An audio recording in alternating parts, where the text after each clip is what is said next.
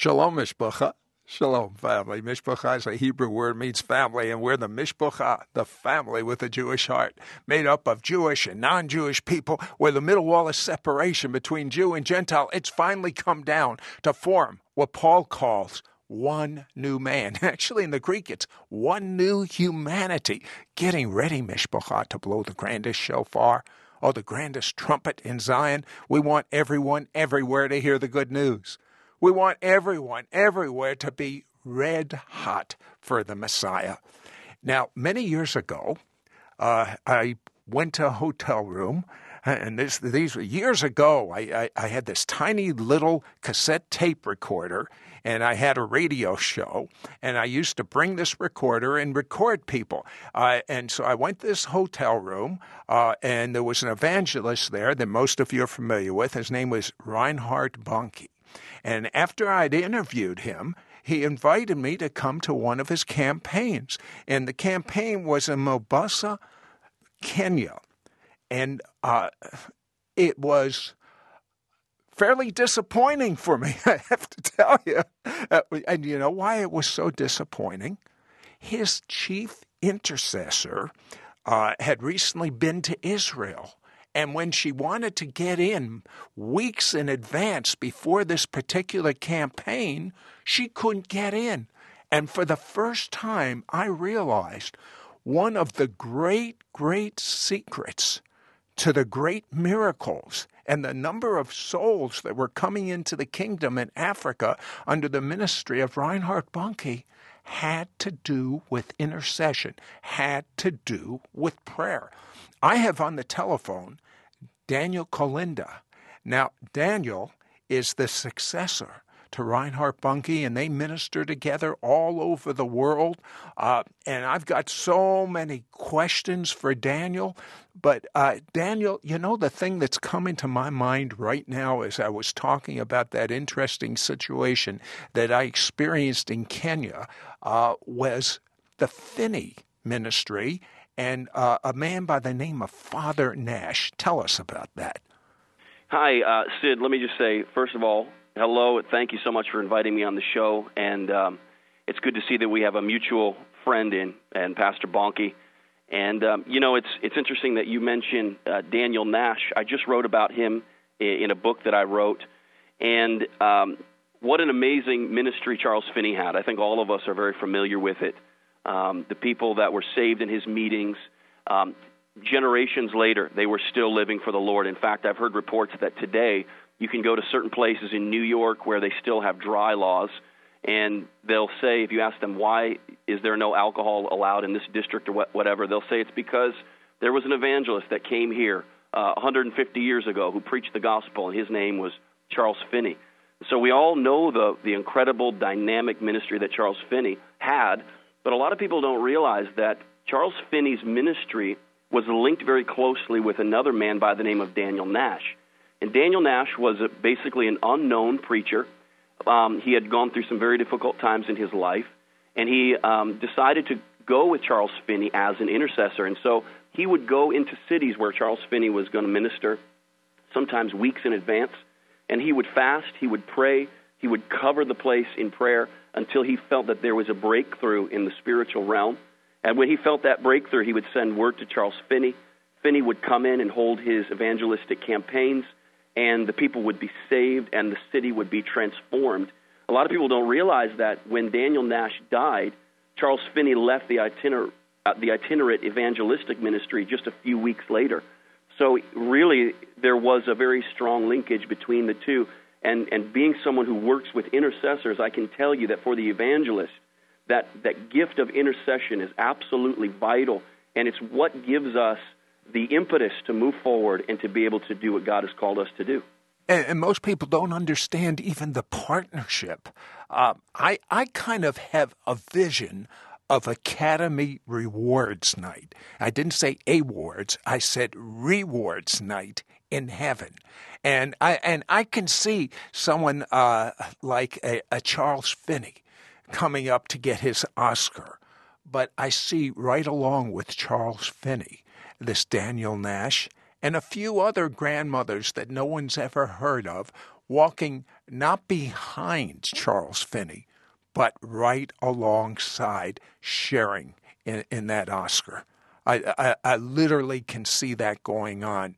Uh, but Daniel, for those that aren't familiar with the Reinhard Bonnke ministry or or what you've been doing, I mean, th- there's some amazing statistics. Uh, uh, you you personally led something like 10 million people to the Lord. How old are you?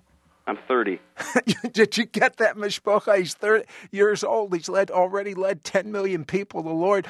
In um, 1987, uh, they started counting how many people were coming to the Lord through his ministry, through Reinhard Bonnke's ministry. And in the past uh, 24 years, uh, they have led over 10 million people to the Lord. Uh, that's equivalent Let me to. just uh, correct you there, Sid. It's actually over 68 million people during that time period. And um, yeah, I think that we did the math on that. It equates to you know over 20,000 people being saved every day for 24 years. So it's absolutely amazing number. Is that amazing? uh, I, I mean, it's staggering. When you were in Bible school, did you ever think? Tell me the truth between you and me. Did you ever think at so early in your ministry you'd be seeing so many souls come to the Lord? No, of course not. I had no idea. It, uh, uh, and, and you have a pretty impressive background. Uh, my background, I'm the first believer in my family. Your background, you come from five generations of Pentecostals. Yeah, my, my ancestors come from Germany. They immigrated to Brazil as missionaries um, around the turn of the last century. And um, they started works there. They helped start the Assemblies of God there, and uh, wonderful things happened. But then they um, actually before they did help to start the Assemblies of God, they had heard that there were um, these meetings going on in, in the United States, in California, at Azusa Street. And so some of them uh, left Brazil and came to America to see what was going on. They got filled with the Holy Spirit, and uh, some of them came back to Brazil. Others stayed in the States, and that's how I ended up being an American. Uh, Daniel, um, you, you went to the Brownsville School of Ministry and that's where you really had an encounter with the Holy Spirit. How transforming was it for you? Well, Sid, you know, the, the truth is that it's hard for me to put that into words. I, I grew up in a Pentecostal church. I have loved the Lord for as long as I can remember. Um, I've known about the Holy Spirit and, and loved, in theory, the working of the Holy Spirit for as long as I can remember. But I, I had never personally experienced it. And you know, it's one thing to look at a at a porterhouse or a filet mignon behind a window. It's another thing to put it in your mouth and taste it for yourself. And um, that's what happened to me when I went to Brownsville. I saw God moving among the people in, on a scale that I had never seen before, and people's lives were being transformed. And it wasn't just something that was confined to a church service. It was happening every day. It was happening at the local Denny's restaurant. People were being filled with the Holy Spirit. People were experiencing the presence of God. Oh, oh, okay. Uh, I want you to paint me a picture of one time at the local Denny's restaurant. What happened? Um, I, I can paint you a picture of what we saw all the time, which was in Denny's, it was very, very typical to look around and to see at least a couple of tables where everybody at the table was uh, either unconscious or drunk in the spirit or speaking in tongues. Uh, I can remember pulling into the local gas station and having to dodge bodies that were lying on the ground. Now, this is not in a church service. This is not in revival meeting. This is during the during the day on a weekday. People at the gas station passed out on the ground under the power of God. It seemed to be all pervasive. It was everywhere through the town. We, we heard stories that the policemen would pull over people for drunk driving, and the first question they would ask is, "Did you come from Brownsville tonight?" It was just that it was something God had invaded that city in a way that was absolutely extraordinary, and it changed my life. Is this going to happen again in America? Is is the, I, I, mean that was an extraordinary time. Uh, the, uh, the Azusa Street revival that was an extraordinary time. What you experienced in Pensacola at the Brownsville revival that was an extraordinary time. Are we going to see this again in America?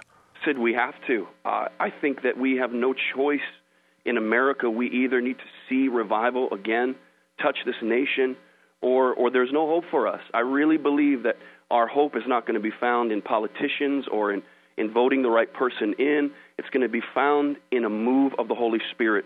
That's what's changing Africa. That's what's changing Asia. That's what affected this nation generations ago in the Great Awakening. And it's the thing that we need to receive in our generation if we're going to save it in Jesus' name. And and I have to believe uh, because I've just finished your book. Uh, you call it Your Kingdom Come, subtitled Unlocking the Miraculous.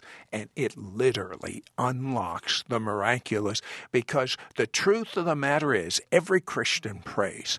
But I believe they're going to have such a supernatural hunger to be an intercession after reading your book. And literally, they need that supernatural hunger because they don't realize what they're accomplishing.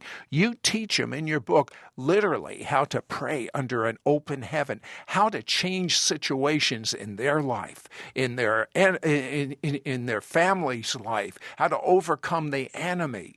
Uh, and and I, I think that when someone finishes reading this book, they're going to pray with what you call expectancy. Um, what type of feedback? I don't. I don't know. You know, I can just tell you my reaction to this book, uh, and and I realize that every Christian prays, but they don't pray with such excitement uh, that you pray with. Uh, what effect is this book having on people? Well, you know, so there's prayer, and then there's prayer. I always think of the disciples when they came to Jesus and they said, "Lord, teach us to pray." Um, you know, they were good Jewish uh, boys. They had grown up praying. They had always prayed. They they knew how to pray very well. But when they saw Jesus, they realized that there was something missing, uh, and that there was a dimension of prayer that they had not yet tapped into. And and you know, the thing is, I'm not a theologian. I, I don't claim to be. Uh, my writing is not from a marble desk in a university classroom. I'm just a foot soldier, but on the front lines. And for us, prayer is not a uh, it's not a luxury it's a matter of necessity. It's life or death. It, it literally is life or death.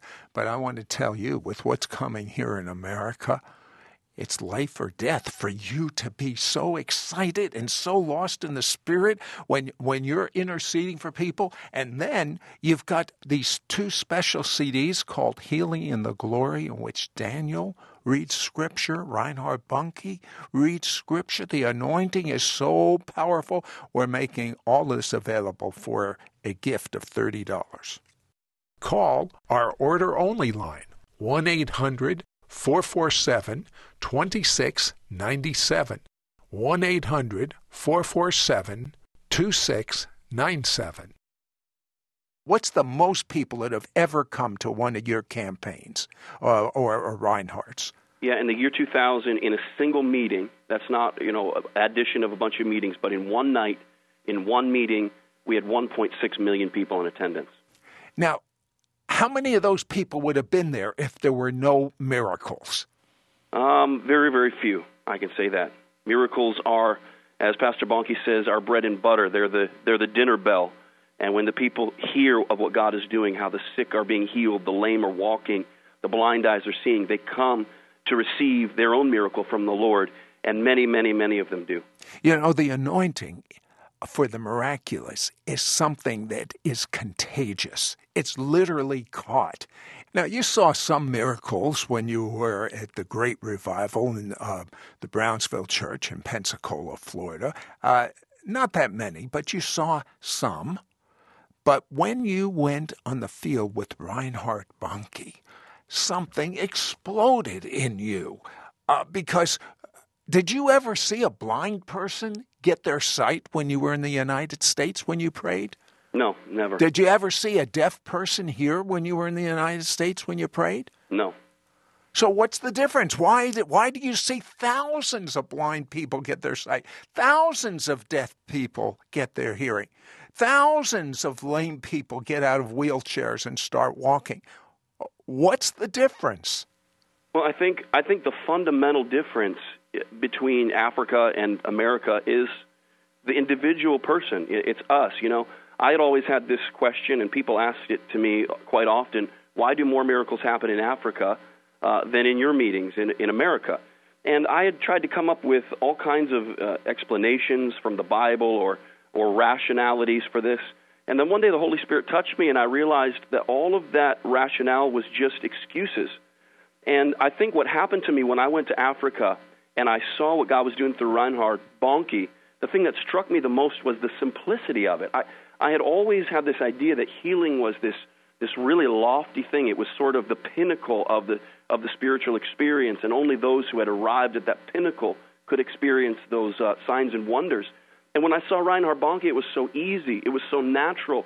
It was a part of everyday life. And, and what it actually did for me, Sid, was it was like a, a fresh wind blowing through my soul, sweeping away all of those arguments, all of that rationale, all of that, that theological mumbo jumbo that was in my head. And I suddenly realized that healing is easy because Jesus does it. It's about faith in his name. It's like Peter and John when they saw that lame man walk. Peter said, Don't think it's by us or by our righteousness that we made this man to walk. It's through faith in the name of Jesus Christ.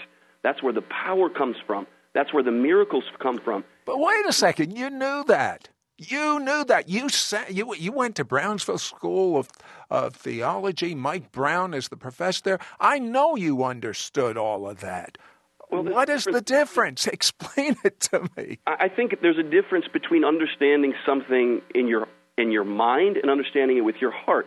I mean, to say to say to someone you can experience miracles is one thing, and they can say, "Okay, I believe that." But when they go out on the street in simple obedience and faith, and they lay hands on a blind person, and they see those blind eyes open, and it suddenly clicks in their heart that God will do these things for them. God is able to do these things through them. They don't have to be some super televangelist uh, to see the miraculous.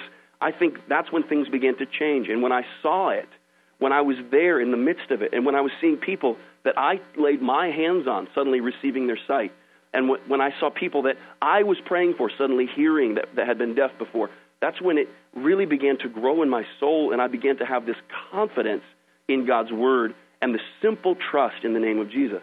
Uh, tell me about this guy that's been blind for 80 years of his life that gets his sight back. How did you have the faith to pray for someone that's been blind for 80 years? Well, that's that's just it. I mean, the, Jesus has no more difficulty healing somebody that's been blind for 80 years than someone that's had a cold for 10 minutes. It's just Jesus. It's Jesus, and this is this is part of what I'm trying to express is that when we can get beyond ourselves and beyond our limitations and beyond thinking that it's about us or our abilities or our gifts or even our anointing, and we begin to trust in the power of the name and in the blood of Jesus, that's when we realize that nothing is impossible. What we call supernatural, God calls natural. What we call impossible, that's everyday existence for God. And, uh, let, let, me ask you a question. You uh, you you have two powerful CDs uh, called "Healing in the Glory," in which you make proclamations. Reinhard Bonnke makes proclamation. The music, by the way, is sensational the anointing on it. It's, I mean, it is so wonderful. And I, w- I want to play a selection, and you you already told us the title as you were speaking. Uh, it's a song that many people are familiar with. Nothing but the blood of Jesus. Tell me about that song. Well, you know, it's it's part of that revelation of of where the miraculous comes from. It's all about the blood of Jesus, what He did on Calvary, His stripes, His blood you know, this is the central message of the gospel, and this is why people are healed, not because of us. And I'll, I'll tell you, we, we sent this after we had recorded this music. We sent it to uh, a gentleman who began to mix it down, and he called me. He said, "You know, as when I went into the studio to mix the music down, he said I had terrible pain in my back, and he said as I was mixing that song, "The Power of the Blood of Jesus," he said suddenly I realized all the pain was gone. He literally had been healed just by allowing that word to soak into him. Watch how many people of you get healed right now as we hear nothing but the blood of Jesus, especially people with back pains, right now.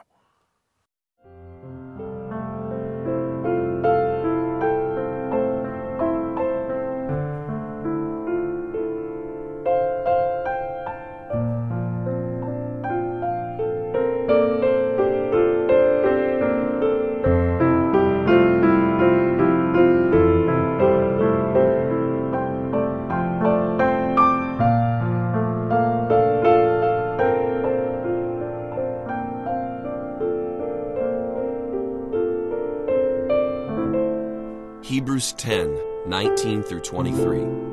Therefore, brethren, having boldness to enter the holiest by the blood of Jesus, by a new and living way, which he consecrated for us, through the veil, that is, his flesh. And having a high priest over the house of God, let us draw near with a true heart in full assurance of faith, having our hearts sprinkled from an evil conscience and our bodies washed with pure water. Let us hold fast the confession of our hope without wavering, for he who promised is faithful.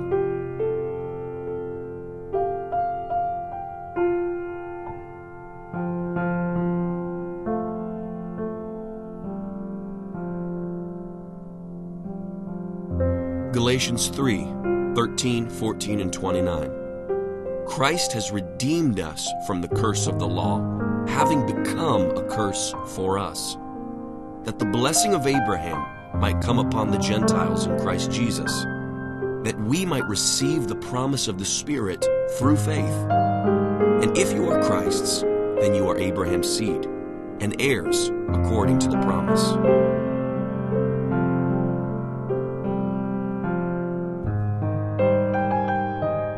Colossians 1 12 through 14. Giving thanks to the Father, who has qualified us to be partakers of the inheritance of the saints in the light.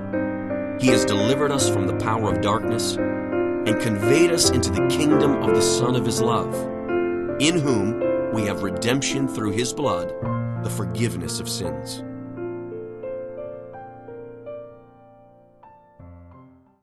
Okay, how how did you like the glory on that song? How would you like two CDs? One CD is just the music alone for soaking. And his book, Your Kingdom Come, subtitled Unlocking the Miraculous.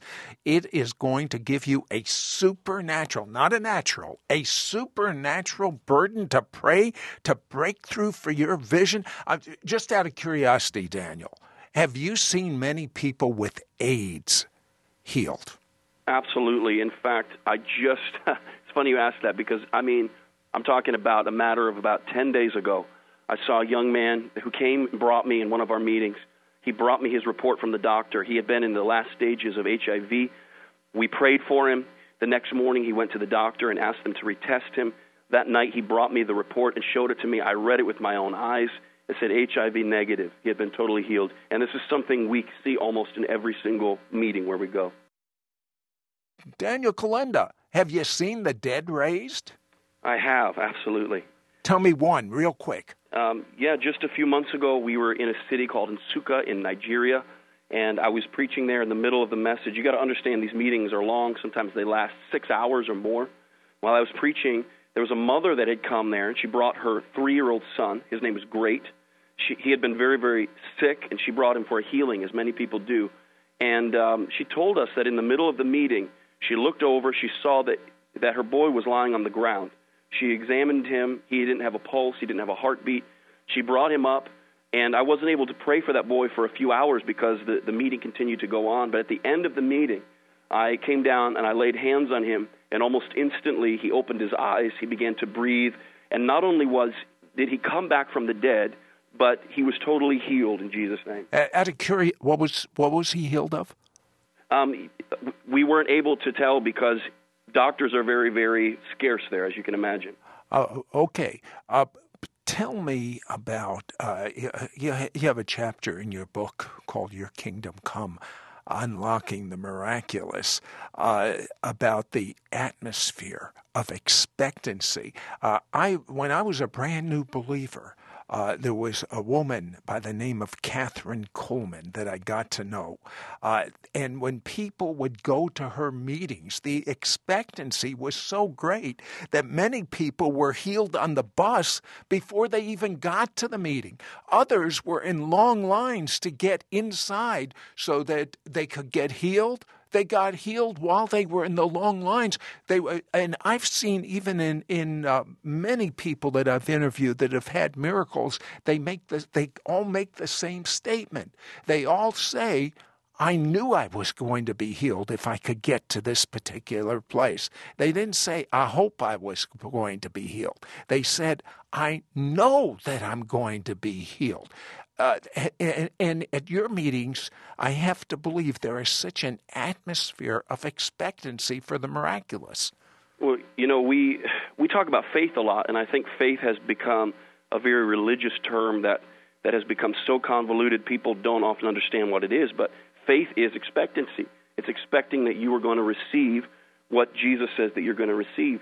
And like you said, these people they come to our meetings. Uh, I remember being in one place. I didn't even know that it was a village. There were so few people there. By the time the last night of the campaign took place, over 400,000 people had arrived. They had walked some of them for days on foot to the to the um, fields. They were sleeping on the ground in between the meetings. And why were they all coming? Not to hear a rock concert, not to listen to a great entertainer, but to receive something from God. And they all believed that if they could receive prayer, they would be healed of their uh, of their illnesses. They would be delivered of their demons. And as a result, we saw it happen on, on a phenomenal scale you, you know, you come from such a rich heritage. Uh, you know, a lot of people say, "Boy, I wish I had a great testimony like you said. I wish I was uh, in the New Age and I, I and I had an encounter with the devil and Jesus rescued me." I, I have to tell you, I wish I came from five generations of Pentecostals. I, I wish I had that that flowing in my blood. Um, uh, it, so that tell me a bit about your great grandfather and that insane person? Well, it, it happened in the year 1919. My great grandfather had immigrated to America just a, a, few years earlier.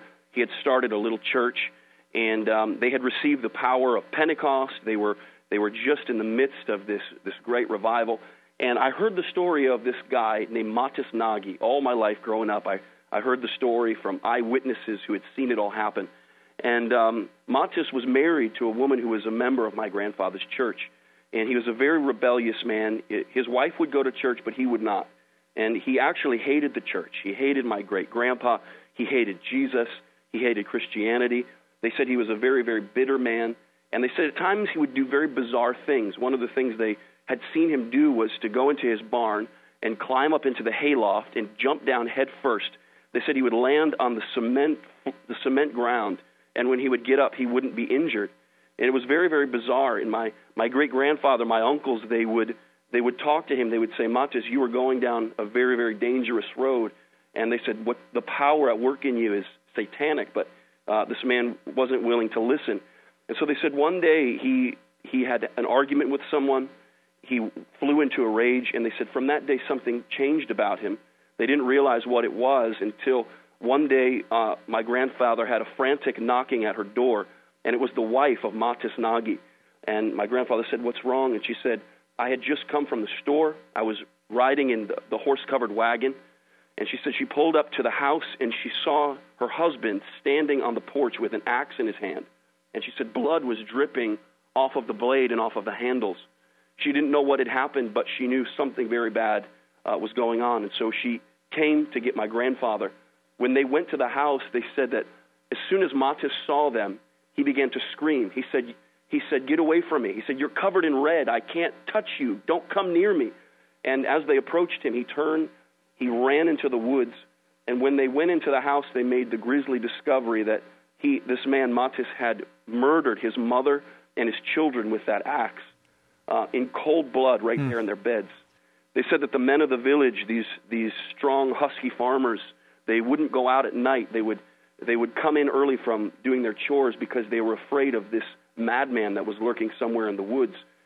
Finally, the police caught him. They they put him on trial, and the the judge deemed that he was not fit to stand trial. They said he was absolutely insane. They committed him to a, an assailant, uh, insane asylum in uh, Pontiac, Michigan, and there he was just left to rot for the rest of his days.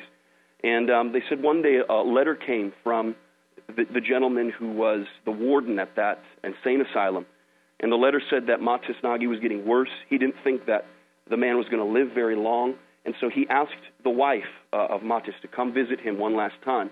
When she got that letter, she took it to my great grandfather. They gathered in the church building and they began to intercede and they began to pray. I'm, I'm not talking about now I lay me down to sleep prayer. I'm talking about intercession, the, the, the, the righteous, uh, fervent prayer of a righteous man uh, avails much, the scripture says. And they prayed until they felt that breakthrough in the spirit. And when they felt like they had received that, my, my great uncle John said, I'm going to visit Matis in that insane asylum. I believe Jesus has set him free. And so he went. It was about a hundred mile journey uh, to, to Pontiac, where, where that insane asylum was. And when he went into the doors, the, the doctor met him who was in charge. The doctor's name was Mr. Christian, Dr. Christian. He said, he said, John, come here. That was my great uncle's name. He said, come here. I want to talk to you. He said, this man that, you're, that, that you want to see, something bizarre has happened. He said, this man was so insane we had to put him in a room by himself. He had stripped all of his clothes off, and he would shout and scream all day. He said, we were afraid that he was going to kill himself. And he said, he said, the other day, just out of nowhere, he said, all of a sudden, everything changed. He said he came into his right mind. He said he's eating, he's having conversations, he's rational, he's polite. He said, I don't understand what's happened. So he brought my uncle into the room to see Matis. When Matis saw my uncle, he ran up to him. He threw his arms around him. He said, John, is it true what they're saying? They've told me these horrible stories. I don't remember any of this happening. And so John, reluctantly, he told him what had happened, how, this, how he had killed his mother and his children. And they said he broke down. He wept bitterly because he loved his mother. He loved his children very much. He, he was absolutely devastated. But Jesus had delivered him. My, my uncle led him to the Lord right that, there in that insane asylum. They kept him there under observation for another year because they really couldn't believe that, that such a dramatic change had taken place. But ultimately, he was released.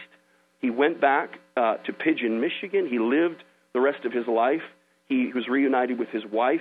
And my uncle said that many years later, he was going through that same town. He went to the church where Matis uh, grew up, and he was preaching. And he asked people, he said, Does anyone here have a testimony of something the Lord has done for them? And he said, At the back of the room, this old man with white hair stood up. This was 30 some years after that event where uh, Matis had killed his, his family. He said that the old man that stood up was Matis. And Matis said, I have a testimony. And he began to quote that scripture out of Psalms that says, He brought me up out of a horrible pit, and He set my feet upon the rock.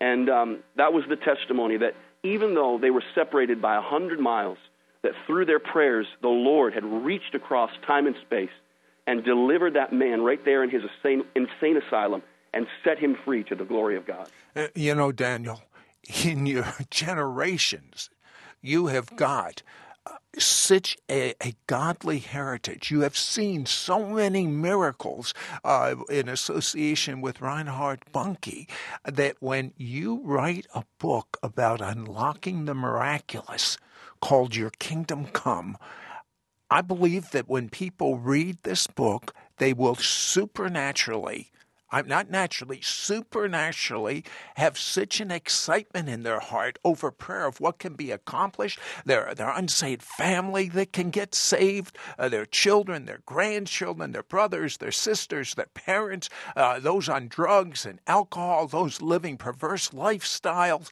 Uh, literally, it, this book is going to give them a passion to connect with God and see God's kingdom come on earth. And then your CDs called Healing in the Glory, in which you and Reinhard Bonnke make proclamations. The music, it, it it's so wonderful for soaking. We're going to make this entire package available for a gift of $30. And, uh, you know, Daniel, the presence of God for healing became so strong as you were sharing on this show that I believe on tomorrow's broadcast that there's going to be a release of the miraculous. And, uh, and boy, I can feel it right now. I can't, I can't wait. It's, it's, almost like the Holy Spirit says, "Come on, Sid, come on, let Daniel loose." Uh, so we're going to do that on tomorrow's broadcast. In the meantime, I want you to be mentored under Daniel what he's learned. He's standing on the shoulders of Reinhard Bonnke. So get the book and Healing in the Glory CD and be sure to be with us tomorrow. Call our order only line 1 800 447 2697. 1 800 447 2697. Daniel, how in the world uh, do you pray for over a million people at one meeting? How, how does that work? Well, I'll tell you one way we don't do it. We can't lay hands on everybody. Um, we used to do that when the meetings were smaller, but in these days there there's far too many. So we, we leave that into the Lord's hands. Many years ago, the Lord uh, spoke to Reinhard and he said, Don't worry that you can't lay your hands on everyone. I will lay my hands on them. And if you ask me, that's a better deal, anyways. I, I, agree. You know, when I was reading your book, Your Kingdom Come, subtitled Unlocking the Miraculous, uh, you have a list of some of the names of Jesus in the Bible. Uh, and you know what my thought was, Daniel, that as these names are read, uh, do you have a copy of your book in front of you by any I chance? Do, yeah. Turn to page 65. I have an idea. I got it. All right. I want you to read, just right from the book, read some of the uh, read that page, and and Mishpocha, trust me on this. He's going to read this page, and then he's going to begin to teach just for a couple of minutes, and then he is going to pray. But as he's reading from this page, I tell you, people are going to be healed.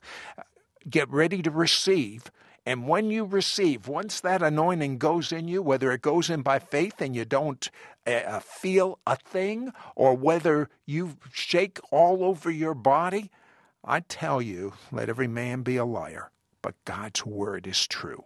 By his stripes, you were. Past tense. You were, you were healed. Would you read, Daniel? Well, let me start by reading what Jesus said about himself John 6:51 Jesus said, "I am the living bread that came down from heaven." John 8:12 Jesus said, "I am the light of the world." John 10:7 he said, "I'm the door." John 10:11 he said, "I'm the good shepherd." John 11:25 he said, "I'm the resurrection and the life." John 14:6 he said, "I am the way, the truth and the life." In John 15:1 he said, "I am the true vine." In John 8:58 listen to this. Jesus said, "Truly, truly I say to you, before Abraham was born, I am. Now, how many know that is a, a powerful statement to, to a group of Jewish people? Jesus was declaring of himself that he is the way, the truth, the life, the bread of life, the light of the world, the door, the good shepherd, the resurrection, the vine, the great I am, the Passover lamb, the ark of Noah's salvation, the brass serpent lifted up in the wilderness, the rock of Horeb, the city of refuge. He is that veil in the tabernacle that was torn. He is the tabernacle itself. He is the unleavened bread. He is the manna from heaven. He is our Melchizedek. He is our kinsman redeemer. He is our high priest. He is the tree of life. He is the stairway to heaven. He is the second Adam. He is Isaac going to get a bride. He is that warrior that stood before Joshua with a drawn sword. He's Jonah three days and three nights in the heart of the earth. He is in every way the fullest and most complete fulfillment of every promise, every type, every shadow, every epiphany, and every theophany. He is the end of all theology. He is the reason for every genealogy. He is at the heart of every prophecy. His coming has split history in two and has changed absolutely everything. Amen. This is the Jesus that we serve. And you know, Sid, when you asked me to talk about Jesus, that's right up my alley because I believe that's where all the power is in the name of Jesus. And people say to me, How can you preach healing? You know, when I get up and, and, and pray for the sick, I don't say, If it's God's will, you'd be healed. I say, Be healed in Jesus' name, because I believe that it is God's will to heal. And that's usually what I have discovered is where most people are blocked. They believe that God can heal them, but they're not sure that God wants to heal them right now. And so I want to just give your listeners three reasons why I believe that Jesus wants to heal them right now. First is what Jesus did. When we read through the New Testament, we read about the acts of Jesus. Everywhere Jesus went, you'll notice a common theme that not only did he preach the kingdom, but then he demonstrated the kingdom by putting out his hands and healing the sick. We read in Matthew 8:16, when evening came, they brought to him many that were possessed with devils, and it says he cast out the spirits with his word, and listen to this, he healed everyone that was sick. Not he healed a few, not a, not a selection, but he healed them all. So the first way we know that it's God's will to heal is by what Jesus did. The second thing is by what Jesus said.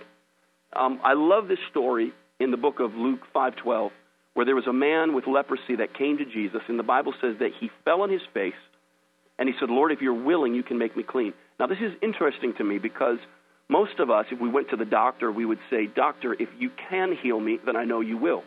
But that wasn't the question of this man. He didn't say, Jesus, can you heal me? He said, I know you can heal me if you are willing to heal me. That is the key. Is he willing? And I want you to notice what Jesus said to that man because I believe that the answer of Jesus to that leprous man is the answer of Jesus to everyone who's listening to this broadcast right now. Luke 5:13 Jesus says, he put forth his hand, he touched him and said, "I am willing. Be cleansed." And immediately it says the leprosy departed. So number 1 is what Jesus did. Number 2 is what Jesus said. And number 3, one more re- way that I know is by what Jesus commanded. You know, if if um, I have someone here on my staff at the office and I command them or I ask them to do something and then they do it and then I start shouting at them and asking them, why did you do this thing? They would think I'd lost my mind because no one in their right mind would command something that wasn't their will. But Jesus commanded us to heal the sick. Listen to what he said in Matthew 10 8. Jesus said, Heal the sick, cleanse the lepers, raise the dead, cast out de- devils. Freely you have received, freely give. And I could go on and on uh, with scriptures of where Jesus commanded them to heal the sick. Now you say, yes, but that was 2,000 years ago. Jesus did those things 2,000 years ago. He said those things 2,000 years ago. He commanded those things 2,000 years ago. And that's why we have Hebrews 13:8, which, as you know, says that Jesus Christ is the same yesterday, today, and forever. If he only said the same things, but he didn't do the same things, he wouldn't be the same. But he is the same because he says the same, he does the same, and he commands the same. And so, with all of my heart and all of my confidence, I believe that he can and that he will touch every person that needs a miracle in their body right now in Jesus' name.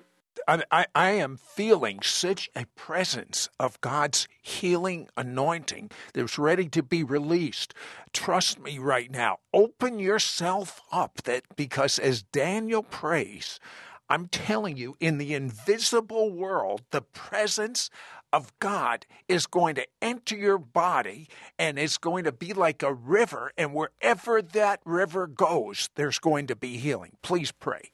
Sid, I just I just saw something a few minutes ago in my spirit. There's somebody listening to this broadcast. They they I know this sounds strange. I'm just being obedient to the Holy Spirit. You stepped on a nail with your right foot, and there was a puncture in the bottom of your foot that resulted in an infection. And that infection is not healing, even though you're taking uh, drugs. It's not going away. Right now, in Jesus' name, I command that infection to dry up and to go. I command that foot to be healed in the name of Jesus. This is also another little funny one, but I, uh, the Holy Spirit is telling me there's somebody listening now who you've lost your sense of smell. Right now, in Jesus' name, I command your sense of smell to return to you. In Jesus' name, I rebuke cancer. Every form of cancer, go in the mighty name of Jesus. I command you to be healed right now from emphysema, from asthma, from tuberculosis in the name of Jesus. Be healed from every infection be healed from HIV. HIV positive, I command to turn to HIV negative in Jesus' name. Be healed of rheumatism. Be healed of arthritis in the name of Jesus. I command all that pain in your body to go right now. I declare that that pinched nerve in your leg is being relieved right now, and pain is going. Some of you, as you listen, you're feeling a warmth come over your body. Some of you, it feels like electricity tingling inside of you. That is the healing virtue of, of Jesus. Just receive that healing in your body right now. And Father, for all of those who have sicknesses that I've not named, Lord, you know each and every one. And Father, I pray that you would just give my brother, my sister, the faith to receive that healing right now. And I pray that that virtue would go through their body and not only heal them, but make them whole. In the name of Jesus, I pray. And you know, Daniel, I saw arthritic conditions in the fingers. You know, just especially that little finger, you'll move it right now, and lumps are gone. Uh, that you're concerned that it's cancer, those lumps are gone yes. because that anointing is destroying the yoke. And I want you to hear a selection from Daniel Kolenda's CD. It's actually two CDs called Healing in the Glory because what God has started, He's going to seal with this music. Let's go to healing healing.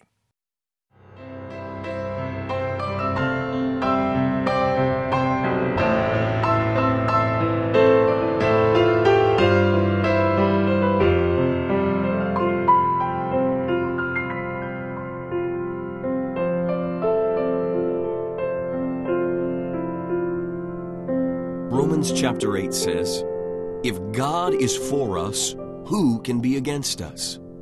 He who did not spare his own son, but delivered him up for us all, how shall he not with him also freely give us all things? Who shall separate us from the love of Christ? Shall tribulation or distress or persecution or famine or nakedness or peril or sword? Yet in all of these things we are more than conquerors through him who loved us. For I am persuaded that neither death nor life, nor angels nor principalities nor powers, nor things present nor things to come, nor height nor depth nor any other created thing shall be able to separate us from the love of God which is in Jesus Christ our Lord. Galatians 3:13 Christ has redeemed us from the curse of the law, having become a curse for us. Psalms 32 O Lord my God, I cried out to you, and you healed me. There's something you do at your meeting, which uh, I think our mishpocha would be interested in. Uh, you break curses. Tell me how you do that. Yeah, you know, this is something we take very, very seriously in our campaigns because in many of these places in Africa, especially the tribal regions, the people have grown up with uh, these superstitions. They're very, very familiar with the deities, with the with the demons. In fact, Sid, you, you'd be amazed. I ask in these campaigns that the local pastors provide me with a name of the curses, and do you know they bring me sheets of names of local deities. I mean, these people know exactly what the curses are and what they're related to, and they say, Break these for us in Jesus' name. And so I'll preach one night on the blood of Jesus because I believe it's the blood of Jesus that breaks the curse. And after I preach on the blood of Jesus, I take that piece of paper with those names of those demons. And you have to understand, the people live in such fear of those uh, deities that they won't even speak their names out loud for fear that some curse will come on them and I'll take the names of those curses and of those demons, those principalities, and I'll pray through that gigantic sound system with hundreds of thousands of people in attendance. I'll read each one of those names and break its power in the name of Jesus. Now, now, Daniel, just out of curiosity, do you have any, if they have that fear and these things are real, don't you have fear when you're doing this? Sid, I'm not afraid of any devil. The devils are afraid of me because I come covered by and protected by the blood of Jesus and, and with a pure heart and with faith and with anointing, and that anointing destroys the yoke of bondage. So, anyways, we, we, we preach the gospel, we pray to break these curses, and amazing things begin to happen. We, we see miracles happening right there on the field. I remember um, not too long ago, Evangelist Bonnke was praying uh, for these curses to be broken, and there was a mother there who had three young children and there was some genetic uh, thing that was on them, and, and all three children were blind. And when he said, I break the power, and he called out this particular name, said, I break it in the name of Jesus, and instantly all three of those children began to say, I can see, I can see. We went to their home, we talked to their relatives, we talked to their neighbors, and it was absolutely true that all three of those children had been instantly healed when those curses were broken. We were in another place where the, the pastors told us that the, the witch doctors used divination to control the people. And they would stand on certain stones. They called them speaking stones because when they stood on these particular sacred rocks, they said they would hear the voices of these demon gods, and then they would relay the messages to the people, and they controlled the people through fear. But then the pastors told us that after our campaign, these, these witch doctors were complaining because they said, ever since those evangelists came here, and preached about the blood of Jesus, they said the stones don't speak to us anymore. Can't practice our divination anymore. The power of that thing, that principality that had controlled that region, was literally broken in Jesus' name. You know, many people bring in uh, uh, charms and star and and and carvings uh, from Africa, and these things have demons attached to them. Uh, tell me about one person. Well, it's not just Africa. You know, it's it's many, many parts of the world. And I think in the West, we, we kind of think of these things as silly and superstitious, and we don't put a lot of stock in it. But I tell you, it's serious. There is a spiritual world. There are demons. There are curses. and it's not something that you want to play games with. Um, years ago, I had a friend who was a, a Native American Indian, and um, he had gotten very sick. He called me and he said, I'm, I'm struggling with the sickness. I can't seem to get better. He said, Would you come to my house and pray for me? I said, Well, of course. So I called a few of my friends who I knew were also uh, men of faith. We went over to his house. We gathered there around his bed. He was coughing, he was hacking, he was sweating, lying there on that bed. We began to pray for him in the name of Jesus. And, and we prayed and prayed and prayed, and nothing seemed to be happening. I must admit, I, I began to get a little bit frustrated in my heart. And I prayed, I said, Lord, what is it? What, why isn't this thing breaking? Why isn't this sickness going? And the, the Holy Spirit spoke to me, and He directed my attention to something hanging on the wall over that guy's bed. And I said to him, it was a, it was a decoration. I said, what, what is this thing? He said, well, that's a, that's a family heirloom. It was given to me by her mother. I said, where did your mother get it from? He said, well, it was given to her by her mother. I said, well, where did she get it from? He said, it was given to her by the local witch doctor of our tribe. And suddenly the light went on for me. And I said to that brother, I said, my friend, I want to pray for you to be healed. But I said, first, we need to get this thing out of your life because I believe that, it, that it's drawing a curse to you. And he, he was very reluctant. He said, you know, that, that, uh, that's a very special family heirloom to me. I, it would really break my heart to, to get rid of it. And I said, well, then I'm done praying here. I, there's nothing more for me to pray about. So, uh, with, together with my friends, we said goodbye. We left. And my, my um, friend continued to get more sick by the day. Finally, he called me one day. He said, he said, I need you to come back. He said, I'm ready to do whatever it takes to get rid of this sickness, even if it means destroying that, that fetish. I said, okay, we're coming. So we went back again. He took that thing off of his wall. I didn't do it. He took it. He broke it. He burned it. He destroyed it. And then we prayed for him again, and almost instantly healing came into his body, and he was completely restored. And this is not in Africa. This is here in America because demons are just as real in America as they are anywhere else. Uh, you know, Daniel, I'm thinking about all the uh, Dracula movies and uh, yeah. all, all of the werewolves and the uh, in the New Age and the, the, witchcraft that is coming right into people's homes through their TV. If the head of the household or someone in the household doesn't know how to grab hold of God, uh, and that's why your book is so powerful. It's called Your Kingdom Come, subtitled Unlocking the Miraculous. It'll give people such a supernatural burden to pray. Uh, and you know what? Uh, it's not for someone else if you are not praying with I, I, I, a friend of mine prophesied and they saw it in the spirit. There is an invasion and it's through computers and it's through television of the demonic like the world has never seen. Uh, and if they don't understand the power of the blood if they don't understand how to pray uh, as a matter of fact you went and you saw how simple it was when Reinhard Bonnke just proclaimed a simple message and believed. Thousands of people instantly healed. Uh, did you uh, did you spend any time observing how Reinhard would pray daily, and then do the same, or how did that work with you? Well, yeah, I, I actually traveled with Reinhard for two years before I began to do this on my own and before he gave me the microphone, actually. All right, what was his prayer life like? What is your prayer life like? Well, I'll tell you what I learned from him is that prayer is not something you do for an hour a day in the morning before breakfast. I learned from him that prayer is a lifestyle. Paul talked about praying always. And what I observed from, from Pastor Bonnke is that wherever we were, whatever we were doing, he was praying. Under his breath, he was saying, Thank you, Jesus. When we got on the elevator, he was praying. When we got in the car, he was praying. And I began to realize that prayer is a, is a lifestyle, and that's what I've tried to adopt into my own life.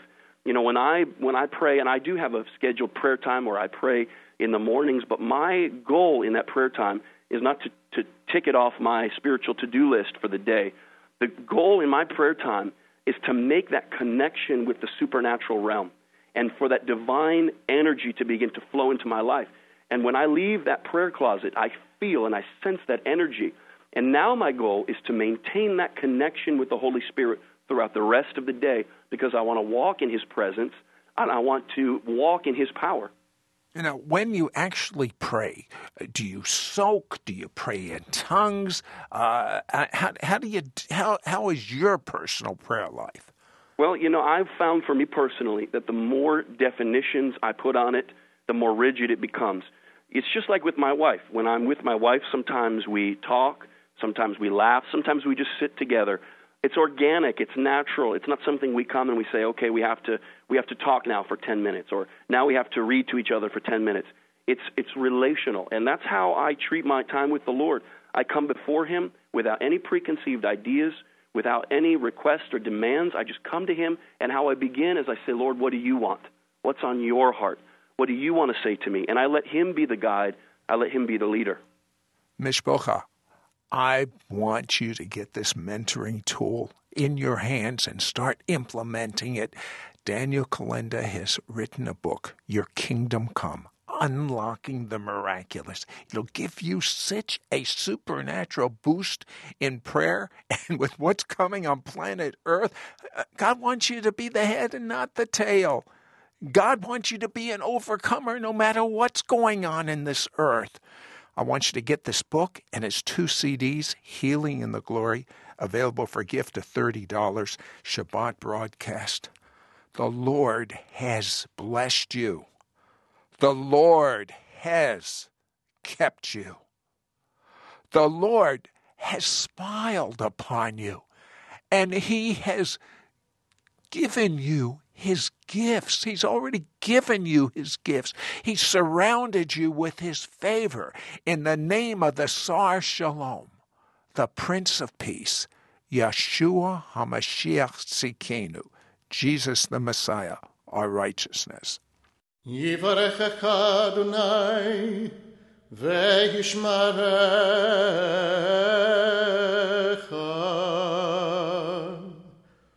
יאר אדוני פנה ולך ויחונך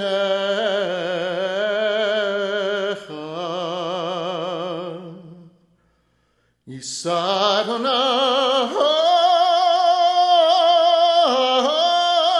פניו אליך ואשם לך